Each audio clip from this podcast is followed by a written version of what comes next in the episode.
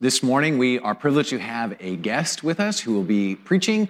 Joe Ho is the head of Focus Ministries for InterVarsity, lives here in Austin, has been a dear friend to our community for a number of years. Focus Ministry means that Joe kind of oversees all the ministries related to like particular ethnicity or particular vocation and that sort of thing. Um, and what I love about Joe is that whenever he comes and shares, there's always incredible thoughtfulness but also more deeply this incredible love for Jesus and for God's people. And I'm excited about that. I was laughing. The passage I gave Joe this week to preach on, I didn't think of this at the time, but I was reading a commentary a few weeks ago and we're like, these are the most difficult verses in the entire Gospel of John. And so I was like, perfect. Those are perfect for Joe uh, rather than for me. So, Joe, I want to invite you up and let's pray a blessing over Joe. Where you're seated, you can go ahead and extend a hand. We're going to pray a blessing over Joe as he preaches here. Gracious and Almighty God, thank you for Joe. Thank you for his work uh, at InterVarsity and in the nation um, in evangelism and discipleship of university students. We pray your blessing over him in that work. And we thank you for the gift that he is to our community. And we ask now that Joe and the gift of your word, the gift of your spirit, would work together in such a way that we would receive your word this morning for us um, and become more fully your own people. We pray this in the strong name of Jesus. Amen. Amen. It's good to be here. It's great to see all of you. I feel great warmth. Tracy and I always feel great warmth with being with you corporately. And as I've gotten to know some of you individually, it's also good to see familiar faces again. Um, what I'm hoping to do this morning is actually to have a rather casual, informal conversation. And maybe, I hadn't thought about it, but maybe it's a way to avoid a more expository sermon on the most difficult passage in John. Um, but we're going to have a, a, a, conversation that, although it's informal, I expect that it will be important. I expect that it will um, be challenging at some points and will require some level of subtlety. So, if you'll hang with me. Um, so, so the, the, conversation today is going to be about identity, the power and pit, uh, perils of identity. This, this passage starts with Abraham is our father, and that is a statement of identity, and we're going to be talking about that. And, and it will be um, both because of the, the passage itself, um, and it's also will be because my particular social location. And You'll hear, hear about that. Um, so, first of all, why identity? Um, this passage this morning is part of a more extended conversation that begins with last week's text, will end with next week's test, text, and it is largely an argument about identity and freedom, if you will. will. And, and uh, the, the, statements like, uh, we, are, uh, we are offspring of Abraham, Abraham is our father, that's a statement of identity. And identity is something that, um, in the disputation about identity, the heat rises. Over the course of these three weeks, you will hear um, the difference between how Jesus' audience thinks of themselves, if you take identity to be what we think of ourselves, what they think of themselves, themselves, and what Jesus thinks of them. And you will also see a disjunction between what Jesus thinks of himself, who he thinks he is, and who they think he is. And as they disagree about that, the temperature rises and rises um, uh, over the course of this week. Where at the beginning of last week's text, the people were described as those who had believed in him. And at the end of next week's text, they will be described as people who are picking up stones to kill him you know, over the course of that time. And somehow this topic of identity um, is what brings us to that fever pitch, that, that difference. And so that's uh, one reason why we're talking about it. Um, a second reason would also be that I actually think that um, almost every argument that I hear these days has the subtext of identity and freedom and their relationship. Well, what is, what is the nature of identity? What do you mean by it? What do you mean by freedom? And what if anything, is the relationship between identity and freedom. And that would be true of arguments between people and households and arguments between nations. They all seem to have some subtext of that same argument. And so it's very relevant to our day, even as then. Um, but another reason why I decided to go this route is because I think about identity all the time.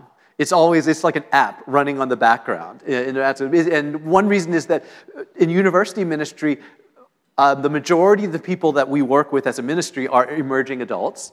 And also, the majority of my ministry colleagues are also emerging adults. And that's probably the time of life where the questions of identity are at the most front burner and highest like emotional content. And so that's that's true of my world.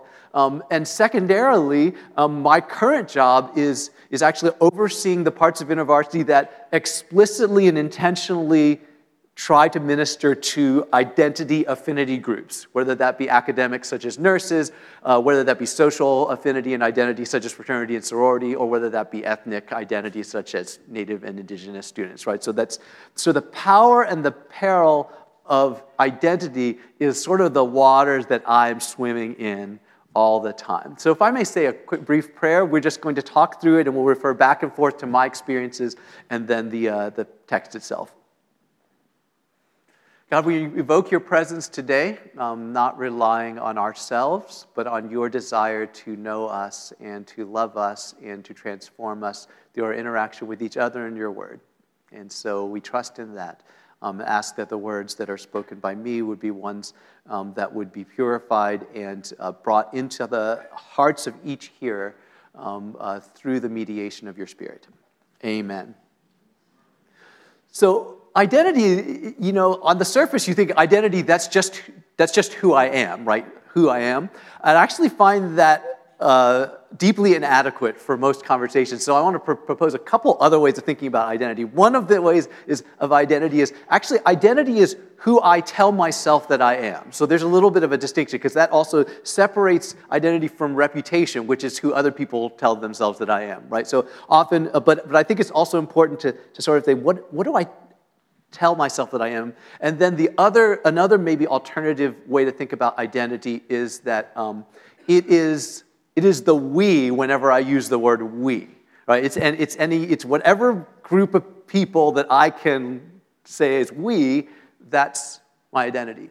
So let me use an example for my Asian American identity. Like if uh, I have an Asian, Asian heritage, an Asian American heritage, I can actually not have that as my identity, even though that's part of my heritage, right? If it's not something that I claim as me, or if it's not a, a group where I would say that's we, then even though it may be a characteristic or a heritage, it's not an identity. It's not very important to me. It's not formative to me, at least in a conscious way, and it's not something that I claim. So, for example, if I, if, if I, um, if I don't claim that identity, and I have a friend say, as some friends have said, I don't really think of you as Asian, and if I don't think of myself as Asian, that that doesn't really matter to me. But if I claim that identity, if I tell myself as that, if I own that as a we, and someone says, I don't really think of you as Asian, I would feel like, oh, well, I, that would create tension because I do think of myself as Asian, right? So that's, that's an, a, a bit of a distinction hang on with me for all this hair splitting because it'll come up to something later on. Um, so as we think about that, I want us to, as we think about the power of identity, I want to think about what it does for us. Like, why do we do that thing called identity? Because it's in dispute. It's in dispute in the passage, and it's also in dispute in our world today. And it seems to me that identity, this idea of thinking of myself in a way or having a community of we, um, seems to be like a really important way we have of navigating a complicated and difficult world.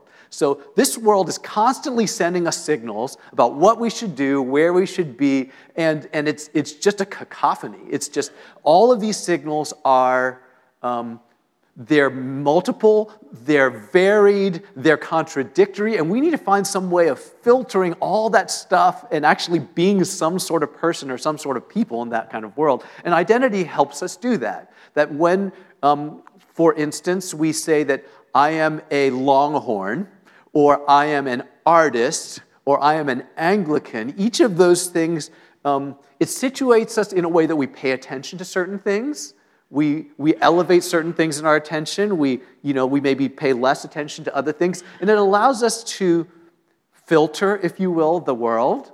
It allows us to filter it among, most of the time, among like minded people. And it allows us to filter it in a consistent way over enough time that we can actually occupy some sort of coherent space in how we live our life or a coherent trajectory of how we're going. In, in, the, in the lacking of identity as a key tool, it's, gonna, it's hard to deal with this kind of world. Moreover, if you have an identity that is in some way subordinated, like, uh, for instance, if you're not part of a majority or a dominant culture, ethnic identities would be often, would often come about that way. It's a way of being able to, particularly important way to situate yourself in that world. So again, myself as an Asian American, Um, I carry an Asian heritage. It's part of what I've received, you know, from my parents and their history and all that. So they're, um, I find myself constantly filtered by a larger dominant society that will like admit some things and you know not admit other things and encourage some things and discourage other things and that filtering is happening right so if I don't own that identity, then I'll be more or less passive to that filtering. Like whatever the dominant culture says, come in, I'll come in. Whatever the dominant culture says, filter out, we'll filter out. Um, but I might filter out things I might want to keep, or I might admit things that I might want to filter out if I'm not if I'm not owning it. But if I own that identity, that helps me. In some ways, I get to filter the culture back as, as, I own, uh, as I own my Asian American identity, and that allows, that allows maybe a more firm, coherent trajectory with which to sort of live in the world.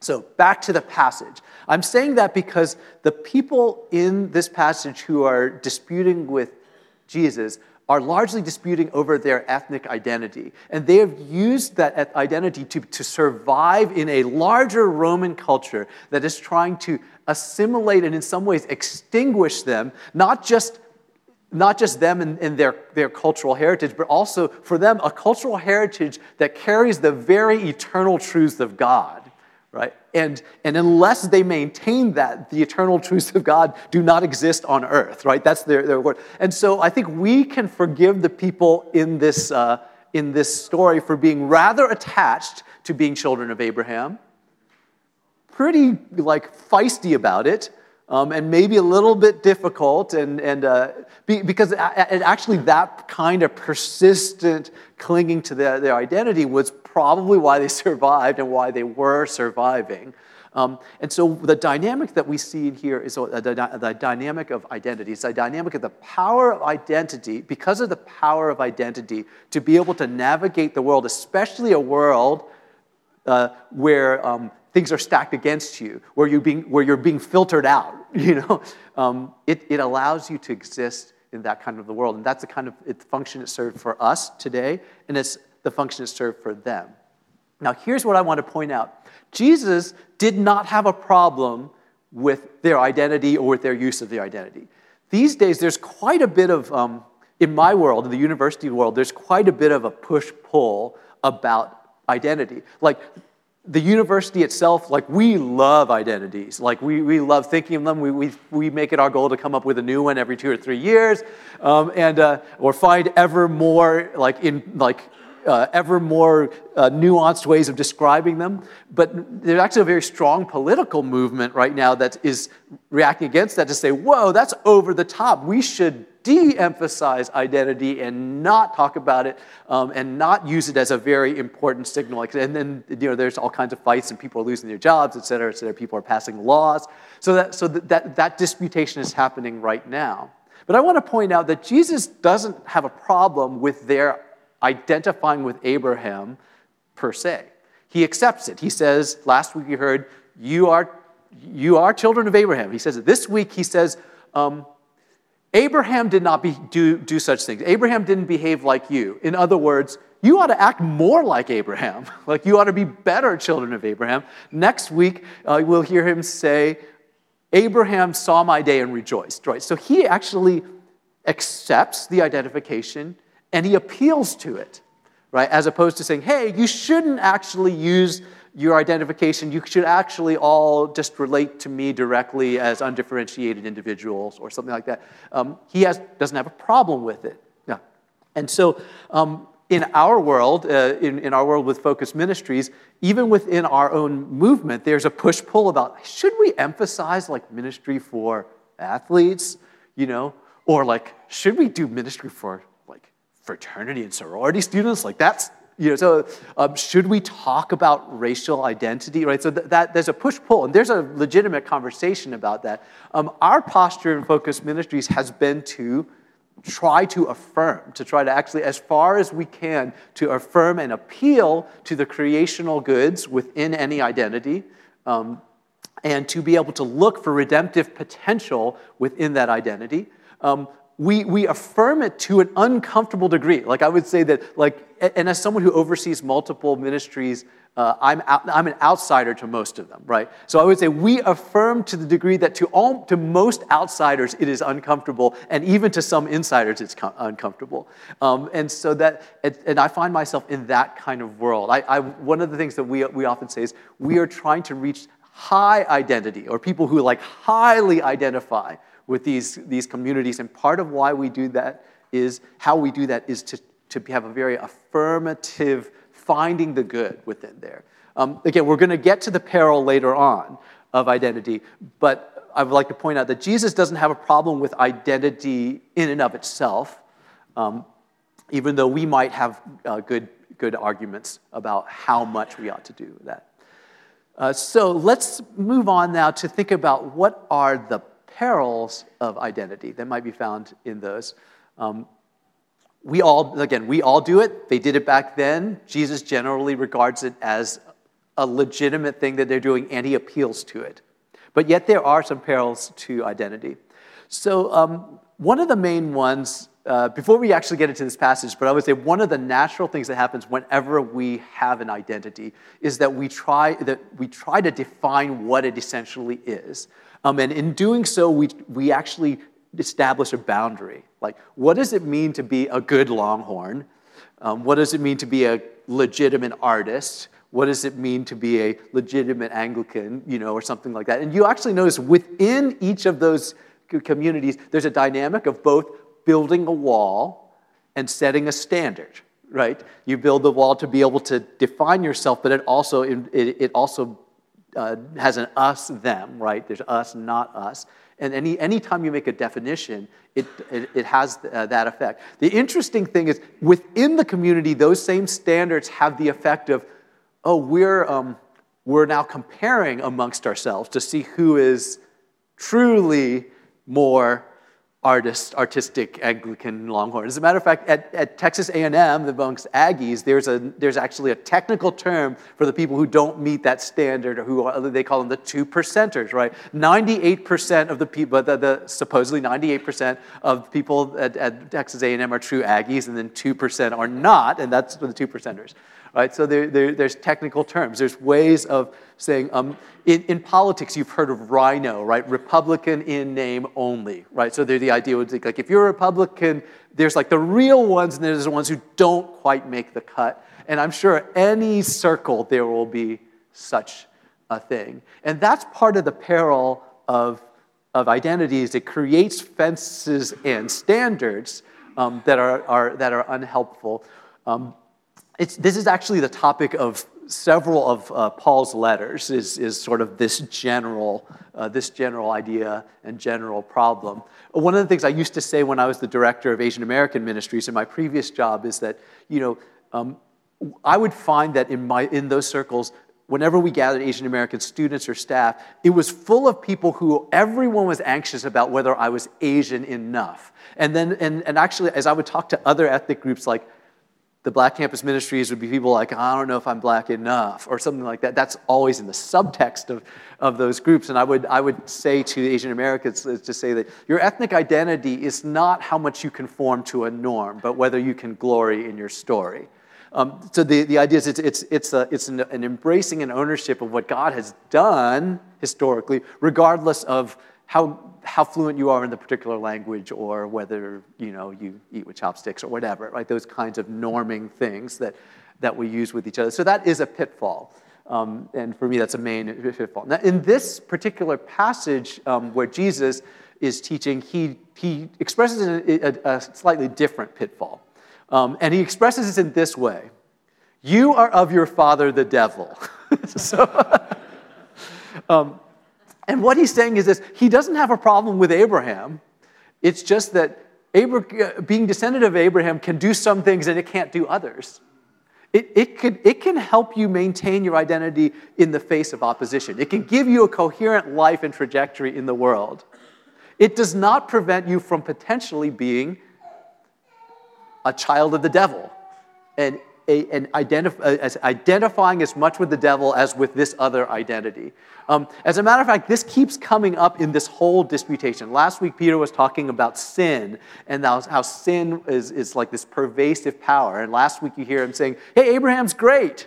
It does not prevent you, it does not give you a pass from potentially being a slave to sin. And then this week, there's, in a similar way, he says, It doesn't give you a pass from potentially being of your father, the devil. Again, very, very strong language. Um, and what he's saying is this that um, our identity may help us navigate in the, uh, the world, but it doesn't necessarily guarantee um, our identification with God. Like sometimes we think because of this identification, that identification gets me an identification with God. It's like, not necessarily. Not necessarily. Um, and there's this temptation to presumption because of our identity for that to be something that validates us. We often use it to validate ourselves. It's actually not for that. Um, validate us in front of others. It's not for that either. And, and maybe the most dangerous of all is if we think our identity, whatever that might be, whether that be a Longhorn, an artist, or an Anglican, would validate us before God. As a matter of fact, one of the temptations of being from like a marginalized people group is that, you know, we look in scripture and say, well, God is for the marginalized and this preferential option for the poor and uh, restorative justice and God's heart for justice, which is all true. And we would say that, um, and, and we would say that because we can define ourselves as a marginalized people group, then God is for us. And that is true. That does not necessarily mean at all that we are for God. As a matter of fact, we, that, that, that it, uh, those of us with mar, in, in, that identifies marginalized people groups, there's a way for us to say that, um, that we need to hear that God could be completely for us insofar as our marginalization goes, and we at the very same time could be utterly against God in, in who we are, and, and that there's no guarantee one, that, one, that one, one does not guarantee the other. Um, and that's a temptation for us. But there are all kinds of ways where we might have a, an identity of some other sort, of a Christian heritage, of a uh, political conviction, of a theological or denominational you know, a trajectory that might, we might think that, that just because this gives us a helpful trajectory in the world, um, that it guarantees us a particular status before God. And that is the danger that Jesus says. And, and the fact that he disputes that is one of the things that cranks the heat one level higher in this, um, in this uh, conversation. Um, brief side note we're not going to talk about the devil that much, um, but the fact that Jesus said that, that, you, are, you are of your father, the devil, it's, um, I guess, as a sidebar, I would say it's not just um, rhetoric. Um, when Jesus says, like, you're a slave to sin, he's referring to something that's real. And when Jesus says, You are of your father, the devil, although that's metaphorical language, he's referring to something that's, that's real. Um, I, I think it's hard to, I think it's difficult maybe to say that in the modern, in the modern world, um, to say that, that um, you are of your father, the devil. He, Jesus is not just saying there is a liter- literary figure in the Old Testament called the devil, and you are demonstrating resemblance to such literary figure. Um, that that in, it, it seems clear to me that in Jesus' mind and in the mind of the apostles, there was something that there, there was a real physical, not necessarily physical, but there's a real uh, existence to evil that's represented by this. And so um, it's not part of the main, our main topic, but I thought I'd throw that one in there. I think because of our temptation to say that it's, it's purely metaphorical. By the way, two other uses in John. One of them, when Jesus says, referring of Judas, one of you is a devil, that's metaphorical. But then later on, he said, the devil entered Judas Iscariot. Like that is not just metaphor in, in, in my, my estimation. Um, so, maybe to, to review and, and to recap where, where we've been, Jesus enters into this disputation with these people that at least at some point liked him, um, and he challenges them about their conception of identity. He actually doesn't contest that their identity is a good thing, that it performs good and helpful functions. As a matter of fact, he even appeals to it to say, hey, this is, you know, you should allow that identity to form you in the right way. But he warns them also about the ways that their identity and through the scriptures to us, the ways that our identities might um, make us presume that we are on the right side of God because of our identities because of that, that in, somehow it can perform the function that only Jesus himself can do for us. Abraham is great, but Abraham couldn't do anything about sin. Abraham is great, but Abraham can't do anything about the devil. Um, those, thing, those stories that you tell yourself each day to get through the world and to be able to cope with the world, um, who you tell yourself that you are, they can be super helpful. Um, they, they will not free you from sin. They cannot free you, they cannot keep you free from the devil. Um, and so, my, my challenge for us today is to be able to receive with open handedness and self consciousness those ways in which our identities can help us in the world, can put us on a trajectory, you know, the right kind of trajectory, but that we would cling to Christ and to Christ alone for being able to put us in relationship with the, uh, with the Father, to deal with the, the, the, the unholy trinity of sin, the devil, and death um, that we are powerless before uh, and, and that none of our identities could save us from. So let me pray for us. God, we thank you for a chance to uh, spend a few moments in, in conversation this morning. Um, and uh, as we consider uh, the lives that we live and maybe take telescope out into the stories we tell ourselves, um, we confess um, that we often use them in ways that are beyond what you uh, gave them to us for. Um, we, uh, we confess that you and you alone are the one who can mediate our relationship with the Father. You and you alone are the one who is strong and powerful enough to enter into the, the um, unbeatable uh, adversaries, into, into conflict with the unbeatable adversaries of sin, uh, death, and the devil, um, and that you alone can overcome. We, uh, we declare our helplessness individually and in our identities before those, and we ask uh, for your mercy we ask for your grace um, and we ask for your companionship. Um, may none of us uh, seek to uh, live in our identities as a way to be independent of you, but rather we be driven more closely to you. Amen.